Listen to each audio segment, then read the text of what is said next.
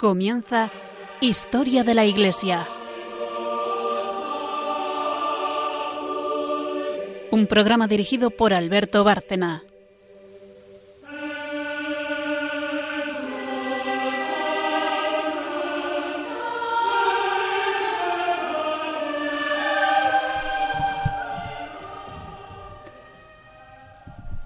Buenas noches, oyentes de Historia de la Iglesia, aquí en Radio María.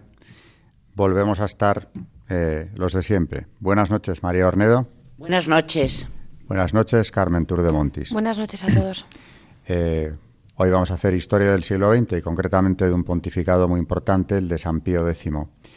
Eh, y luego, como siempre, pues tendremos el santo del día, magisterio para terminar, en el cual María nos va a hablar hoy de, en primer lugar, de la eficacia de las obras o del dogma, ¿no?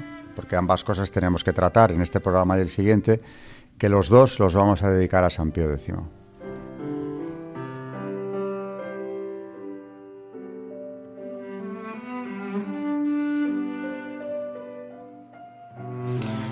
Eh, decía que vamos a hablar de San Pío X eh, porque es un papa, venimos en los últimos programas hablando de la persecución eh, que, que, ha sufrido la Iglesia a través del tiempo y en concreto en los últimos ya durante el siglo XX. Pero aparte de ese problema, persecuciones no han faltado y aquí hemos tratado en el programa de, muchísimas de ellas desde el siglo I en adelante. Hay un problema que surge en el siglo XX con gran fuerza y que es interno, es dentro de la Iglesia. Eh, problema llamado el modernismo por el Papa San Pío X, que es de lo que vamos a tratar, aunque la encíclica Pachendi, que es donde se condena y se denuncia esta herejía, porque como él decía, era el compendio de todas las herejías, hay que verla con cierta calma. Así que para entender en primer lugar lo que significó este pontificado de un papa que se enfrentaba a un mundo no solo secularizado, sino agresivamente secularizante, eh, y tiene una serie de documentos que marcaron un hito histórico en la historia de la Iglesia porque sirvió para frenar esa avalancha modernista, denunciarla, ponerle cara, reconocer dónde estaba la herejía, más allá de las buenas obras o de las buenas intenciones, sería más apropiado decir, aparentes que movían a muchos de quienes la seguían, que de hecho más de un equivocado habría, desde luego, ¿no? Pero hay que saber, cuando hablamos de modernismo en el siglo XX y en, boca del Papa San Pío X, ¿de qué estamos hablando? Pero antes de eso vamos a hacer, y para eso está Carmen, la parte histórica, eh, el contexto en el que en este pontificado aparecen estos documentos tan importantes. Pues durante aquellos años la dinámica anticlerical se dejó sentir con particular intensidad en los países latinos del mediodía de Europa, aquellos precisamente que contaban con poblaciones de mayoritaria tradición católica. Portugal, tras la proclamación de la República en 1910, expulsó a los religiosos del país, separó la Iglesia del Estado y confiscó los bienes eclesiásticos. En España, la célebre Ley del Candado aparece como un reflejo mitigado del anticlericalismo en boga. Pero fue Francia el escenario de la más violenta ofensiva contra la Iglesia. En Francia, los gobiernos de signo radical hicieron gala de un laicismo militante que provocó el enfrentamiento con la firme entereza de Pío X, secundado fielmente por el secretario de Estado Merry del Val. Francia rompió las relaciones con la Santa Sede. Se abrogó el concordato en 1905. Los religiosos perdieron el derecho a enseñar y muchos fueron expulsados del país. Los bienes eclesiásticos fueron también confiscados, lo que significaba que la Iglesia francesa, por segunda vez en poco más de un siglo, era despojada de su patrimonio y privada a la vez de la ayuda estatal que venía recibiendo como compensación desde tiempo de Napoleón. En adelante, el culto y los sacerdotes no contarían con otros recursos que las contribuciones de los católicos, y el uso de los templos tendría como único fundamento jurídico el precario título de la posesión de hecho.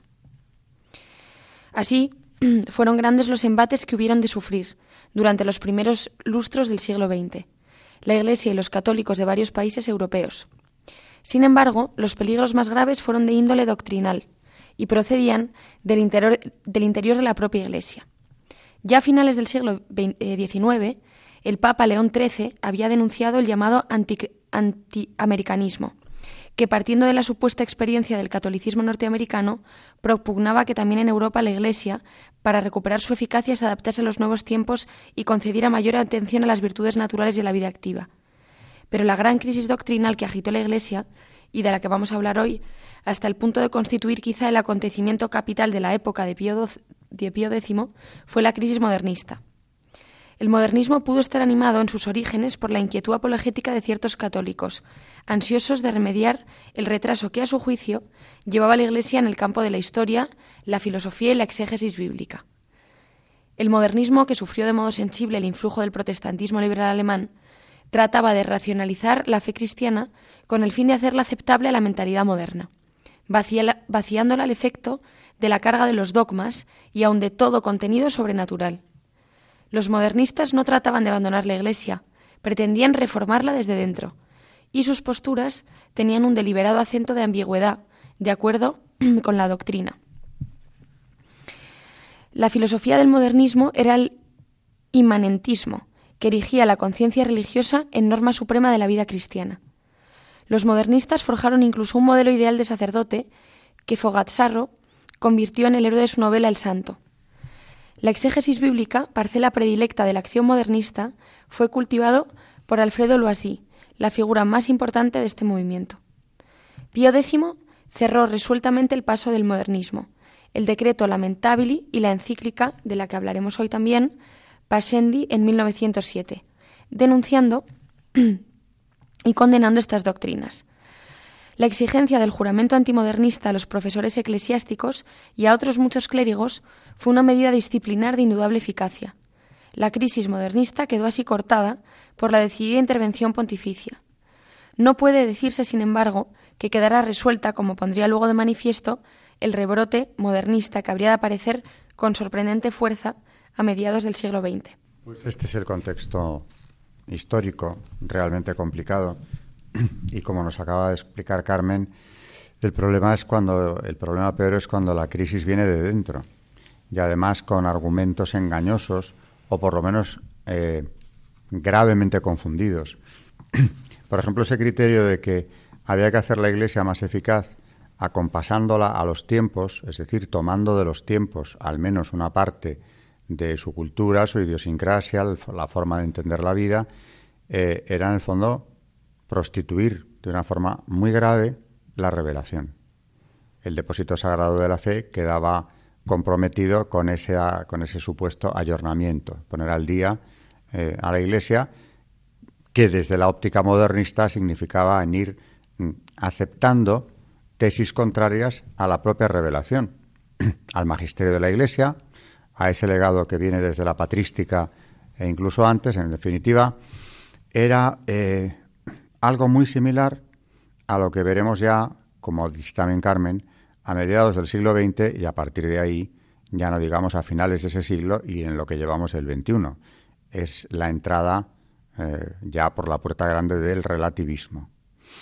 bueno, pues esta encíclica, Pachendi, en la introducción, eh, claro, el Papa explica este 1907, es decir, en pleno contexto eh, europeo, histórico europeo de rechazo a la fe revelada, de rechazo sobre todo a la fe católica, con un relativismo eh, masónico como el de Portugal o el de la propia Francia, donde el problema es idéntico. Hay una persecución a la Iglesia católica porque quienes gobiernan, quienes se han hecho con el, se han hecho con el control del poder allí, pertenecen a la secta y además imponen sus criterios, su, forma de ver lo religioso. Por tanto, para hablar de Pascendi, lo primero es ver la propia introducción que el Papa, el autor de la encíclica, nos hace.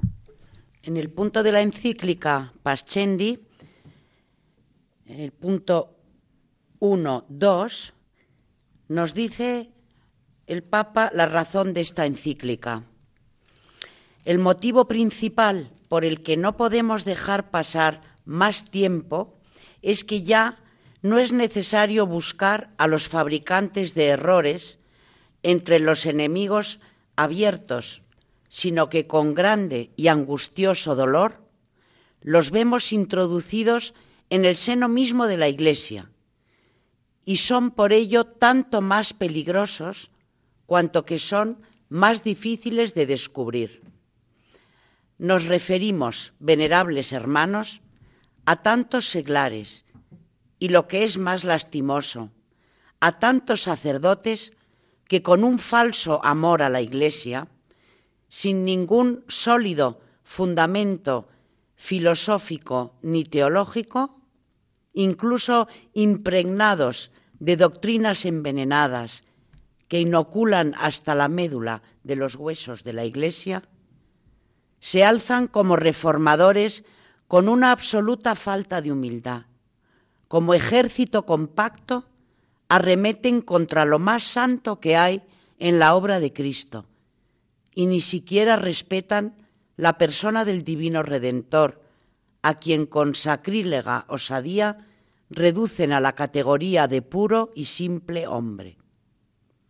A todos ellos incluimos entre los enemigos, aun cuando ellos mismos se asombren. Pero dejando aparte sus intenciones, que sólo Dios puede juzgar, nadie que conozca sus doctrinas y su modo de hablar y de actuar podrá extrañarse de lo que decimos. Y no exageraría quien los incluyese entre los peores adversarios de la Iglesia, pues como hemos dicho, no por fuera, sino desde el mismo interior de la Iglesia, llevan a cabo su perversa actividad.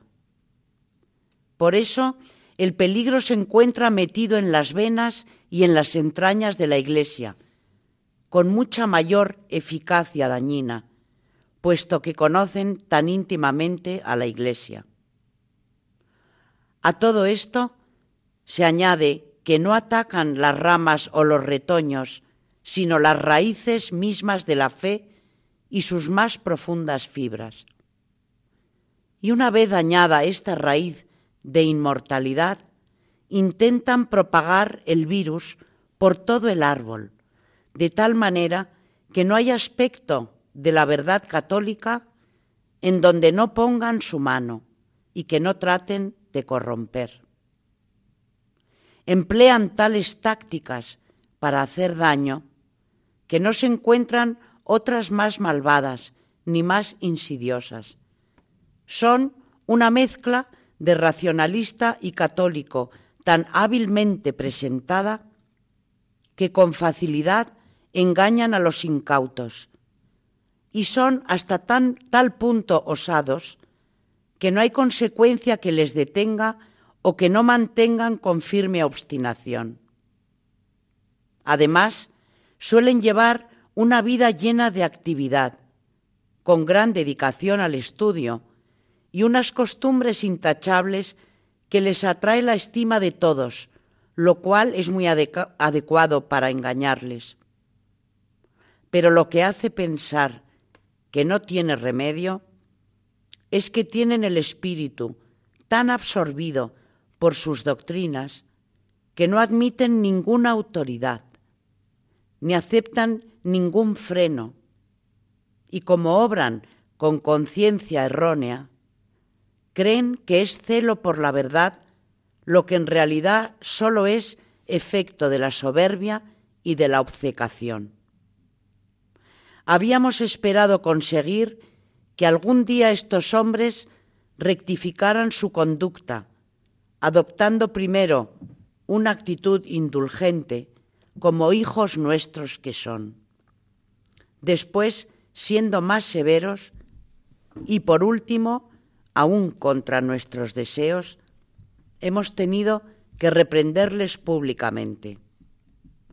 Sabéis bien, venerables hermanos, que todo ha sido inútil se sometían un momento para volver a levantar la cabeza más llenos de soberbia. Si se tratase solo de ellos, quizá hasta podríamos pasar todo esto por alto. Pero se trata del prestigio y de la tranquilidad de la religión católica. Por tanto, es preciso interrumpir un silencio que sería criminal prolongar y arrancar la máscara de estos hombres para mostrarlos ante la iglesia entera, tal y como son. Muy interesante eh, esta introducción porque, bueno, es muy densa, desde luego hay muchas ideas eh, expresadas ahí, la denuncia es muy categórica, pero es cierto todo lo que dice, evidentemente, y además, a la luz de la historia, en cuanto nos acercamos a ella, coincide plenamente con el inicio de una crisis que luego no se ha ido. Como decía Carmen antes, rebrota muchos años después cuando parecía algo ya superado. Pero a mí me llama la atención de todo lo que nos has leído ahora de, este, de esta introducción o de esta razón de la encíclica, que van a la raíz de la fe. Que todas estas doctrinas heréticas no van a por los retoños o las ramas, sino a la propia raíz. Porque, claro, atacando la raíz has destruido el árbol. Y la Iglesia se convierte en algo que pierde su sentido, que pierde su misión y que anda como náufraga en un mundo que además, el mundo exterior, en ese momento le era cada vez más adverso. ¿Qué van a hacer más que aplaudir a los modernistas, precisamente esos gobernantes que persiguen a la Iglesia en tantos países europeos, por no decir en la mayoría de la Europa occidental, ya a principios del siglo XX. Pues por supuesto, la imagen de los modernistas eh, entre esos gobernantes en el mundo no católico es eh, extraordinaria. Tienen un predicamento eh, muy, muy importante, como ha dicho el Papa. Pero vamos a entrar a analizar algunas de las cosas que sostenían estos modernistas para que y justifican la enérgica condena del Papa. Pues sí, y además son cosas que, que no nos van a sonar raras porque, porque está pasando también ahora mismo. Y pues alguna de las cosas em, por las que abogaban los modernistas, que además no se llamaban a sí mismos así, sino que se llamaban progresistas, eh, pues por ejemplo eh, decían mm, que la resurrección fue algo meramente espiritual y no histórico, de manera que Cristo, más que resucitar, sigue vivo en Dios o en el recuerdo de sus discípulos. Esta era una de las cosas que decían. Em, también, en tiempos de San Pío X, comenzaban ya a negar doctrinas que les parecían demasiado católicas, como la muerte expiatoria de Cristo.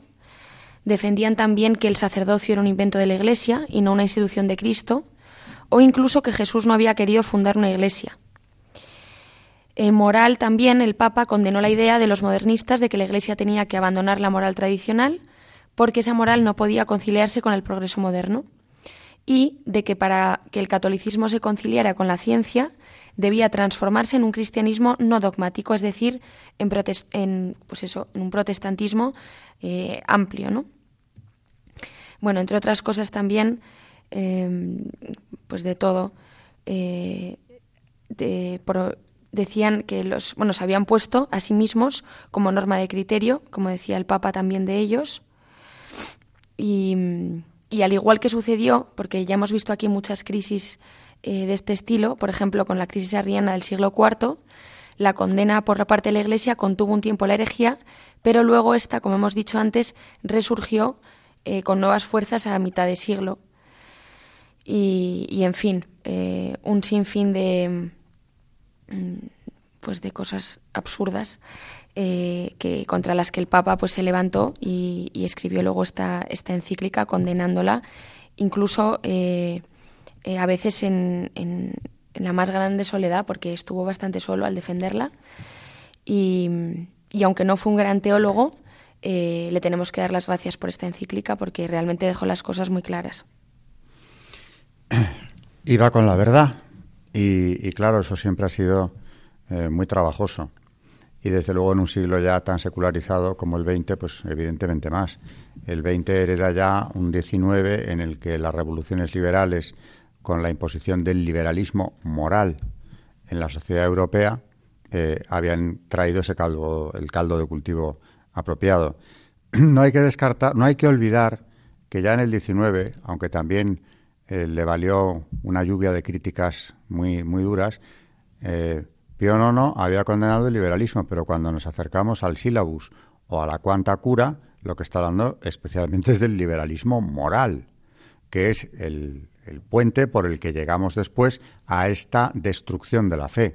El relativismo, en definitiva, el liberalismo moral, que era más que un relativismo eh, también claramente de origen masónico que se va imponiendo en la sociedad europea de mano de los partidos liberales, sobre todo los más llamados progresistas. Es curioso que los modernistas tomaran esa palabra del partido más a la izquierda del liberalismo en España, concretamente era el, Partido Progresista.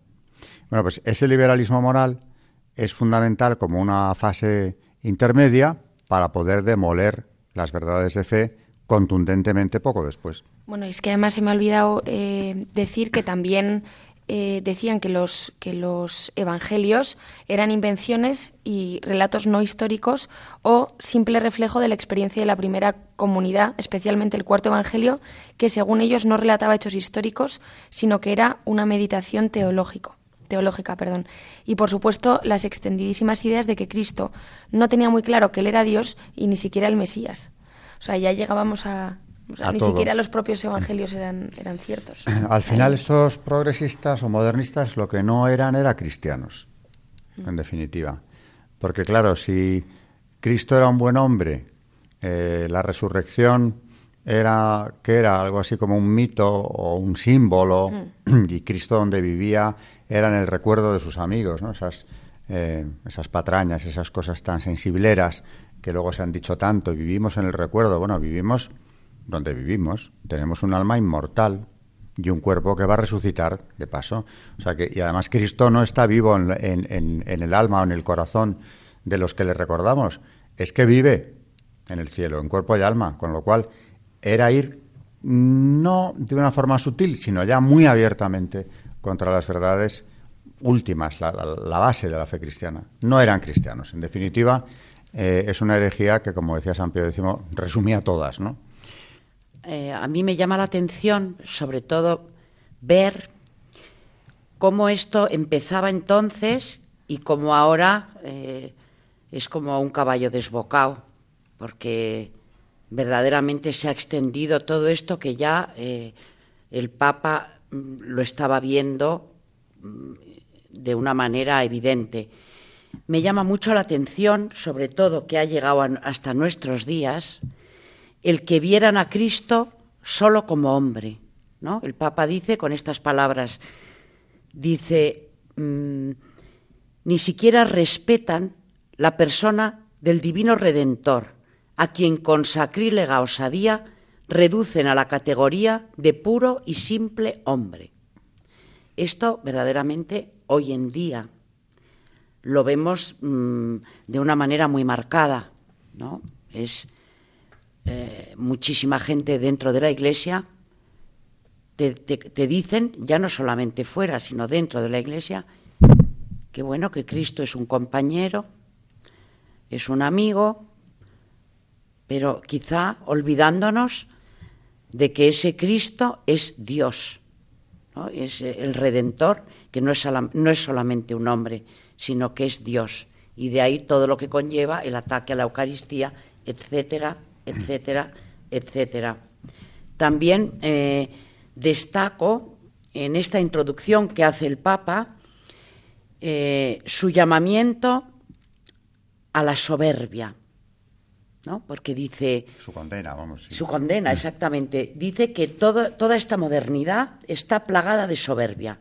Y esta soberbia se traduce en dos cosas. Primero, en que no respetan ninguna autoridad. Y segundo, la osadía, la osadía de tratar estas cosas. Y esto lo veo, lo vemos hoy en día, ¿no? Que tratamos estas cosas con una osadía, con una facilidad, cuando llevamos siglos en la historia de la Iglesia, en la que santos, no solamente los santos padres, sino toda la historia de la Iglesia, tratando en sus encíclicas y en el magisterio de la Iglesia, todas estas cosas profundamente y seriamente.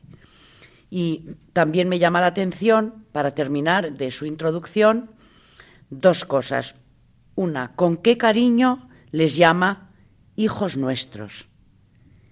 Y segundo, en ningún momento les juzga porque dice, Dios es el, quien los juzgará.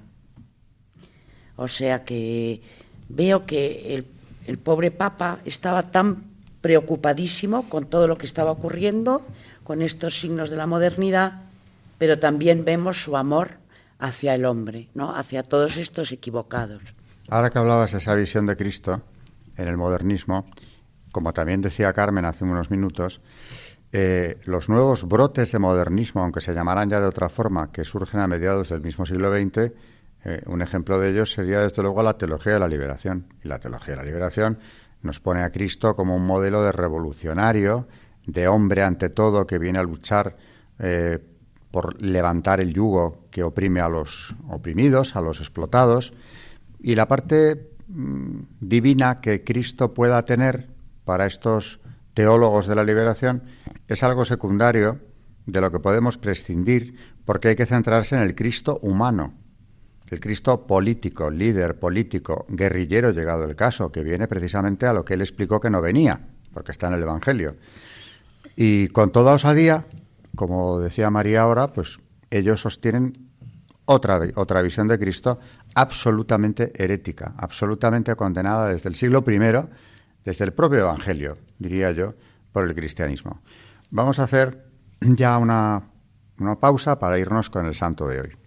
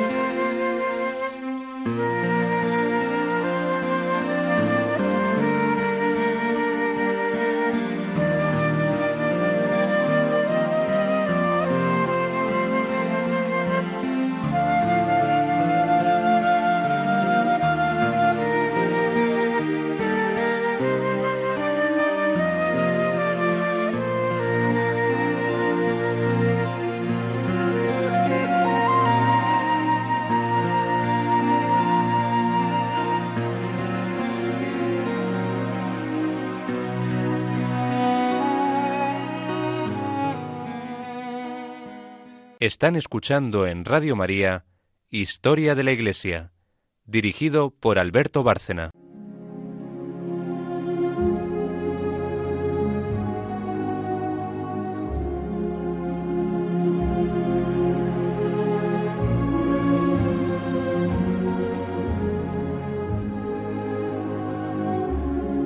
Santos en la historia de la Iglesia.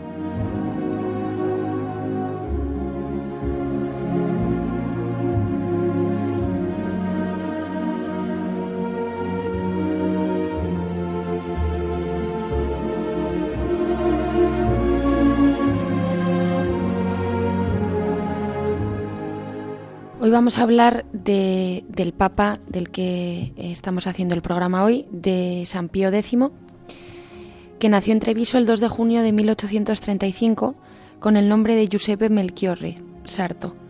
Fue el segundo de diez hijos de Giovanni Battista Sarto y Margherita Sansón. Desde pequeño demostró mucho carácter y fuerza de voluntad. Serenamente soportaba los sacrificios de la vida de su pobre familia. Iba todos los días a pie y varias veces descalzo a la escuela. Tenía mucha disposición a la hora de estudiar. Fue ayudado por algunos sacerdotes y después por el obispo de Venecia, que era de su pueblo. Este le ofreció un puesto gratuito en el seminario de Padua, que en aquella época era uno de los mejores de Italia. A los 17 años, en 1852, murió su padre. Los administradores de la pequeña comuna de Riese, para ayudar a la familia, ofrecieron al joven Giuseppe ocupar el puesto del padre. Pero su madre Margarita negó la oferta, porque el niño debía seguir su vocación sacerdotal. Para llevar adelante a su familia, la mujer trabajó día y noche en su trabajo como sarta. San Pío X fue ordenado sacerdote a los 23 años, en el año 1858, y fue llamado párroco, en Tombolo, una pequeña parroquia en el campo. Allí llegó el 29 de noviembre de 1858. Se quedó allí durante nueve años. En el año 1867 fue nombrado párroco de Salsano, un, gran barrio de la provincia de Venecia, donde estuvo también otros nueve años. El obispo de Treviso lo llamó en noviembre de 1875 para nombrarlo canónico de la catedral, canciller de la curia episcopal y director espiritual del seminario. Eran tareas de prestigio para el joven sacerdote. Se ganó el afecto de muchos por su modo de ser, por la comprensión hacia los padres y su amor por los pobres. Ninguno se sorprendió cuando el Papa León XIII le nombró obispo de Mantua. En la diócesis las cosas no estaban bien, pero el santo resolvió los problemas y buscó soluciones prácticas, con su bondad alegre pero con una sabia firmeza. Era acusado de condenar el liberalismo y la mentalidad moderna. El Papa León XIII, apreciando su labor, le nombró cardenal el 12 de junio de 1893. El 15 de junio le destinó a la sede patriarcal de Venecia, que pasaba por una situación muy compleja. Su ingreso pudo ser concretado el 24 de noviembre porque faltaba el permiso del gobierno italiano. El obispo se manifestó hacia la Casa de Saboya y el reciente Reino de Italia con un comportamiento más reconciliador, reconciliador, pero sabiendo que ellos estaban en contra de la fe. Sostenía que era necesario hacer un acercamiento entre la Nueva Italia y la Santa Sede, buscando lo que era esencial en el aspecto espiritual y abandonando eh, después del tiempo de los estados pontificios. Despreocupado de las críticas y del estupor de algunos, no titubeó a inducir a los católicos venecianos a aliarse con los liberales moderados, para hacer caer la administración municipal masónica que suprimió el catecismo en las escuelas e hizo sacar el crucifijo en los hospitales. Movilizó a los curas y a los grupos de acción católica, multiplicó las reuniones de los comités y gobernó la prensa católica. Su acercamiento a la Italia oficial fue un dictado por realismo pastoral y no por simpatía a la ideología liberal y modernista que siempre rechazó. En Venecia hubo un florecimiento de la vida religiosa. Los adultos fueron instruidos en la fe y organizados en asociaciones religiosas. Los niños preparados para la primera comunión y confirmación con particular empeño. Las celebraciones litúrgicas tomaron nuevo decoro con la solemnidad de los cantos sagrados. Fue querido por todo Venecia. El 15 de octubre de 1893 el cardenal fue a visitar a su anciana madre. Ella expresó el deseo antes de morir de ver al hijo vestido de sus vestidos cardinalicios y él quiso contentarla. El 20 de julio de 1903, con 93 años, murió el Papa León XIII. El cardenal partió hacia Roma. En la estación ferroviaria, una gran muchedumbre lo circundó para saludarlo. El cónclave duró cuatro días. El 3 de agosto de 1903, el obispo Sarto de Venecia fue nombrado nuevo pontífice, a pesar de que habían pedido no votarlo, el que al final aceptó tomando el nombre de Pío X. Tenía 68 años cuando fue elegido papa. Delante de los grandes progresos de un liberalismo predominantemente antirreligioso y de un socialismo materialista, Pío X advirtió la necesidad de erigir el papado contra la modernidad, partiendo cada tentativa de encaminar un compromiso eficaz entre los católicos y la nueva cultura. Su pontificado se vivió en la víspera de la Primera Guerra Mundial y en el surgimiento de la Revolución rusa. El espíritu antirreligioso de la mano de la masonería iba creciendo en la sociedad, quienes eran engañados por el poder del mal, escondidos, por ejemplo, en aquella época y hoy también.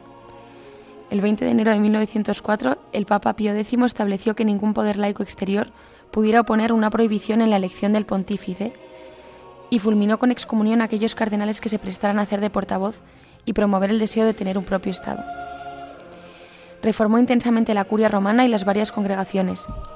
Hicieron redactar un nuevo código de recto canónico aplicó las normas para la comunión frecuente y para los niños, reformó la liturgia sacando del misal y el Papa Pío X ya desde hace tiempo eh, estaba enfermo y su estado de salud y deterioro físico se acentuó. Después de una bronquitis transformada en una pulmonía aguda, el pontífice murió en la noche del 20 al 21 de agosto de 1914. Fue enterrado en las grutas vaticanas. En vida ya era llamado Papa Santo porque se corrió la voz de curaciones ocurridas tocando sus vestidos. Pero él sonriendo corregía, me llamo Sarto, no Santo. Fue beatificado el 3 de junio de 1951 por el Papa Pío XII y proclamado santo por el mismo pontífice el 29 de mayo de 1953. Se celebra su fiesta el día 21 de agosto.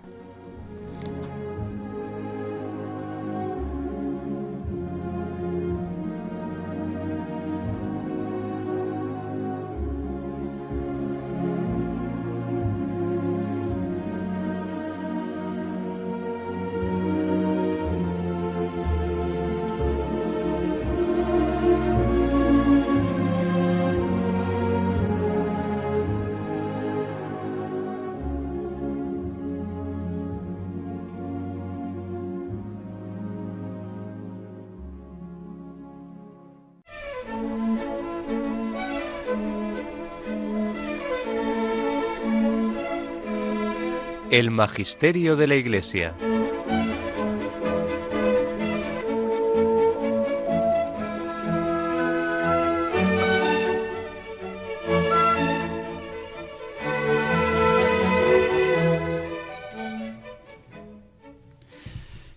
Bueno, pues Carmen acaba de leernos la historia de un santo providencial, un papa providencial en la historia de la Iglesia, eh, que Dios envió precisamente para frenar aquella, aquella avalancha modernista que ponía en riesgo, desde luego, la propia existencia o al menos la seguridad de la barca de, Cristo.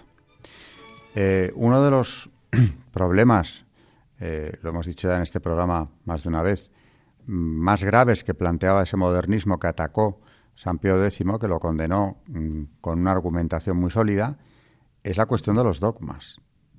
Todo se relativizaba, ya nos contaba Carmen, como incluso eh, la propia resurrección de Cristo, es decir, ni el credo se respetaba siquiera.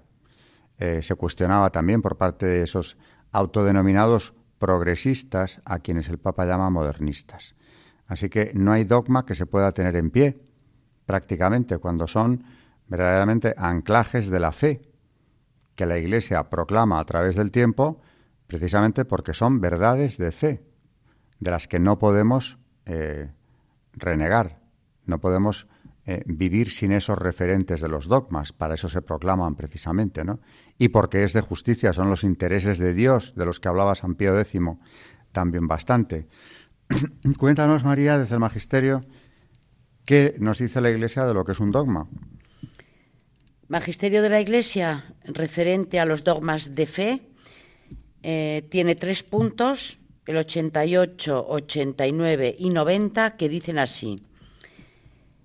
El magisterio de la Iglesia ejerce plenamente la autoridad que tiene de Cristo cuando define dogmas, es decir, cuando propone de una forma que obliga al pueblo cristiano a una adhesión irrevocable de fe, verdades contenidas en la revelación divina o verdades que tienen con ellas un vínculo necesario existe un vínculo orgánico entre nuestra vida espiritual y los dogmas.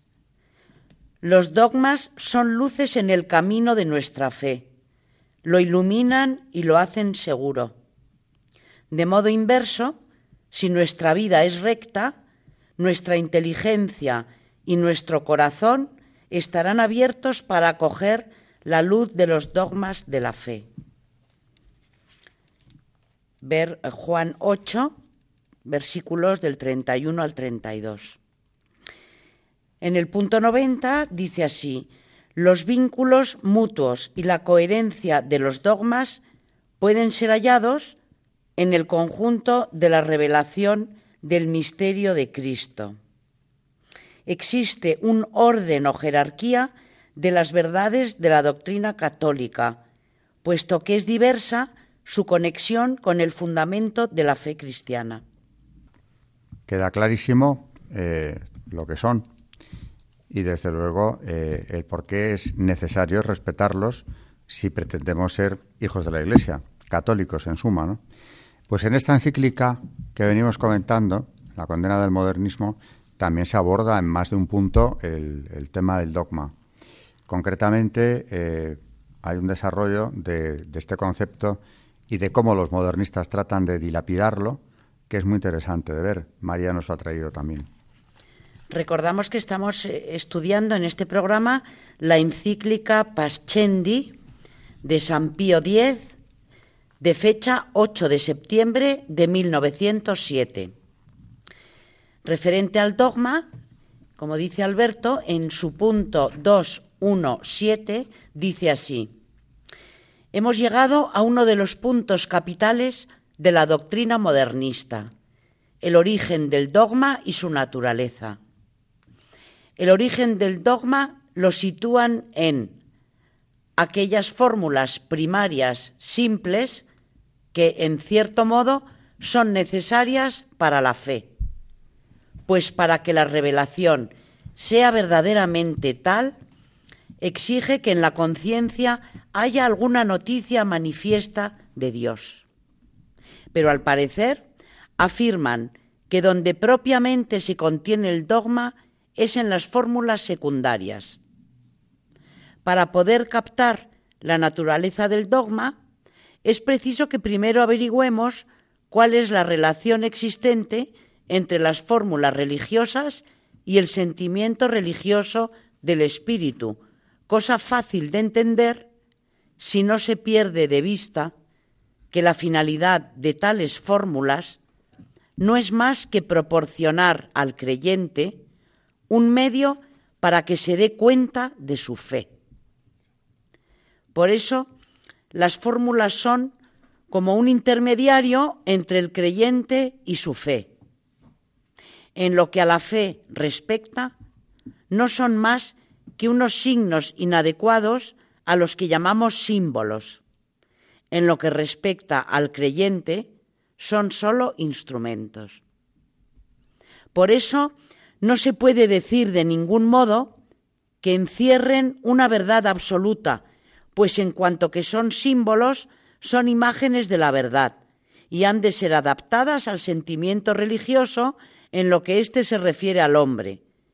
En cuanto que son instrumentos, son vehículos de la verdad y tendrán también que adaptarse al hombre, puesto que se refieren al sentimiento religioso. Dado que el objeto del sentimiento religioso está contenido en lo absoluto, tiene infinitos aspectos de los que pueden ir surgiendo ora uno, ora otro. A su vez, el hombre que cree puede encontrarse en muy diversas circunstancias. En consecuencia, también las fórmulas que llamamos dogmas están sometidas a esas mismas vicisitudes y, por tanto, sujetas a mutación.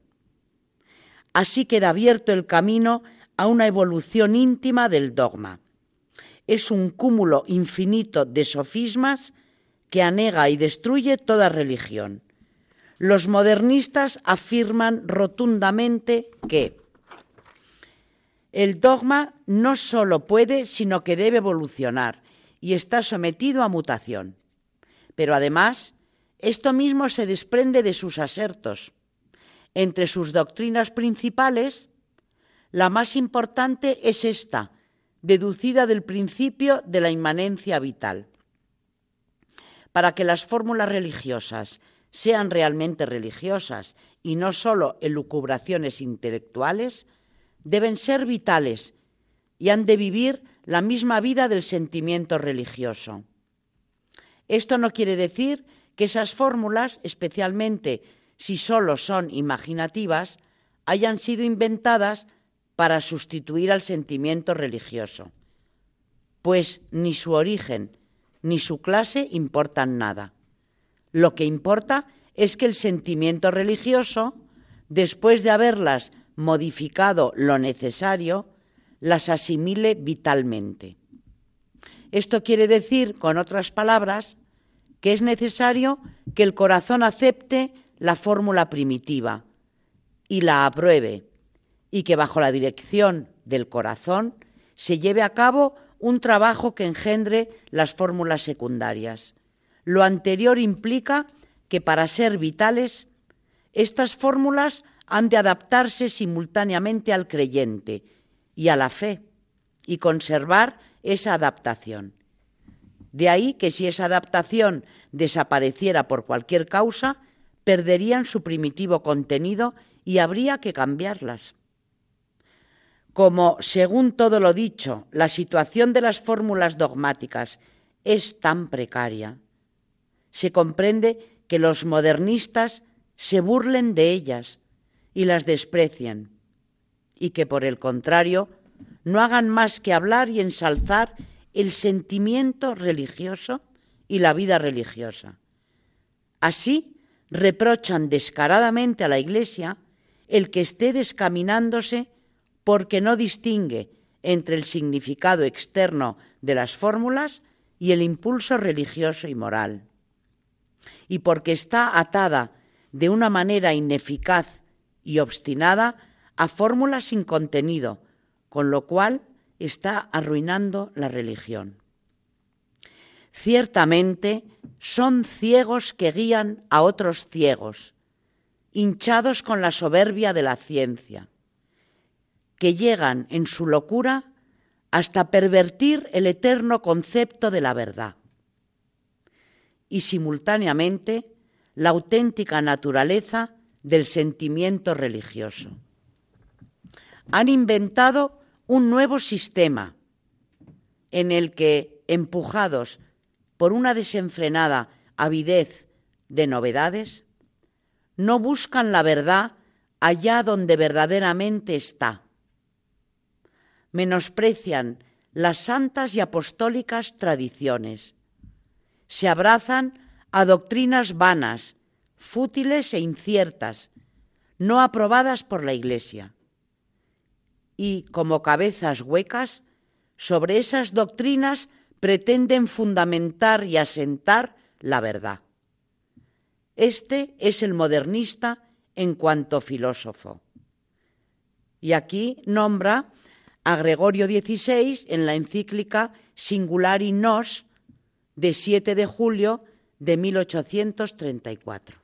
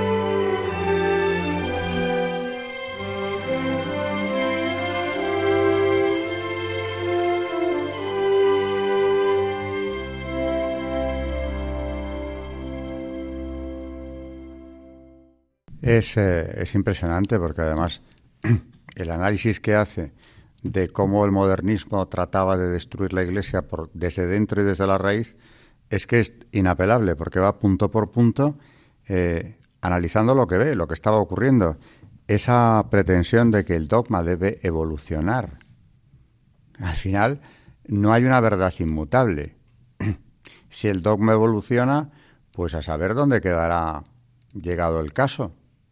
Y además, el que ahora mismo se pongan de acuerdo en que la verdad es esta, y el dogma ha evolucionado de este modo, no significa que más adelante no vengan otros que nos digan lo que les parezca, es el ejemplo más claro de relativismo llevado a un grado de soberbia prácticamente insuperable. Que alguien dentro de la Iglesia, estamos hablando de estos modernistas, un porcentaje muy alto de ellos son clérigos, que alguien dentro de la Iglesia, con sus votos y todo, esté mm, llevando a cabo una labor de demolición tan sistemática, tan soberbia y a la vez tan contundente como que hubo que publicar esto y además exigir el juramento antimodernista que exigió el Papa. Aquí se ve, desde luego, eh, la malicia de Satanás, como encubiertamente destruye, siempre con apariencias de lo contrario, siempre bajo el ropaje de la libertad, eh, exaltando al hombre, a la razón humana, como si fuera la única guía, y esto es contra la razón. Claro, tiene muchísimo de protestantismo. Aquí se ve una impronta luterana muy clara toda esa visión del dogma y lo del libre examen de la escritura, que por supuesto eh, ignora el magisterio, a ver si no es verdad que tiene una clara raíz, mm, decía Carmen antes, del liberalismo protestante o del protestantismo liberal y del protestantismo a secas también. A mí me impresiona que diga el Papa mm, esta frase que, bueno, es como si estuviera hablando esta tarde de, de marzo de 1900, de, perdón, de 2018, ¿no? Dice, han inventado un nuevo sistema en el que empujados por una desenfrenada avidez de novedades, no buscan la verdad allá donde verdaderamente está. Lo que pasa es que estamos tan acostumbrados a que no buscamos la verdad, que se nos ha hecho al oído. Y entonces mm, vemos que personas, ya no solo fuera, sino dentro de la Iglesia, pretendemos que la Iglesia se adecue a nuestro sentimiento religioso.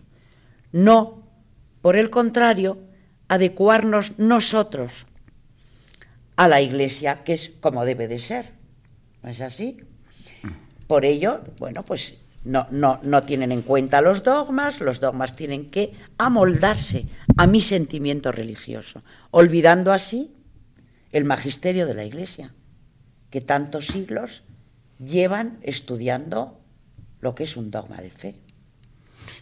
No puedo dejar de pensar eh, y relacionarlo con un documento de, Juan Pablo II, en Centesimus Annus, cuando dice que quien se adhiere a la verdad y eso lo dice ya en 1991, después de que el nuevo brote relativista o modernista llevaba en marcha muchos años, quien se adhiere a la verdad con firmeza no es fiable desde un punto de vista democrático. Es decir, el modernismo en buena parte ya ha triunfado. Eh, ese sentimentalismo eh, que va contra la fe y contra la razón, y que es como la norma básica, la guía de, del creyente, vamos a decir, eh, aceptable, el que sabe vivir en sociedad, el que oculta su fe y además tampoco la tiene clara, eso viene de aquí. Lo está denunciando efectivamente San Pío X con toda claridad. Pues casi se nos ha ido el tiempo del programa, aunque seguiremos tratando de modernismo y de San Pío X en el próximo. Buenas noches, María Ornedo. Buenas noches y muchísimas gracias a todos. Buenas noches, Carmen Tour de Montis. Buenas noches. Buenas noches a todos nuestros oyentes de Radio María, eh, aquí en este programa Historia de la Iglesia.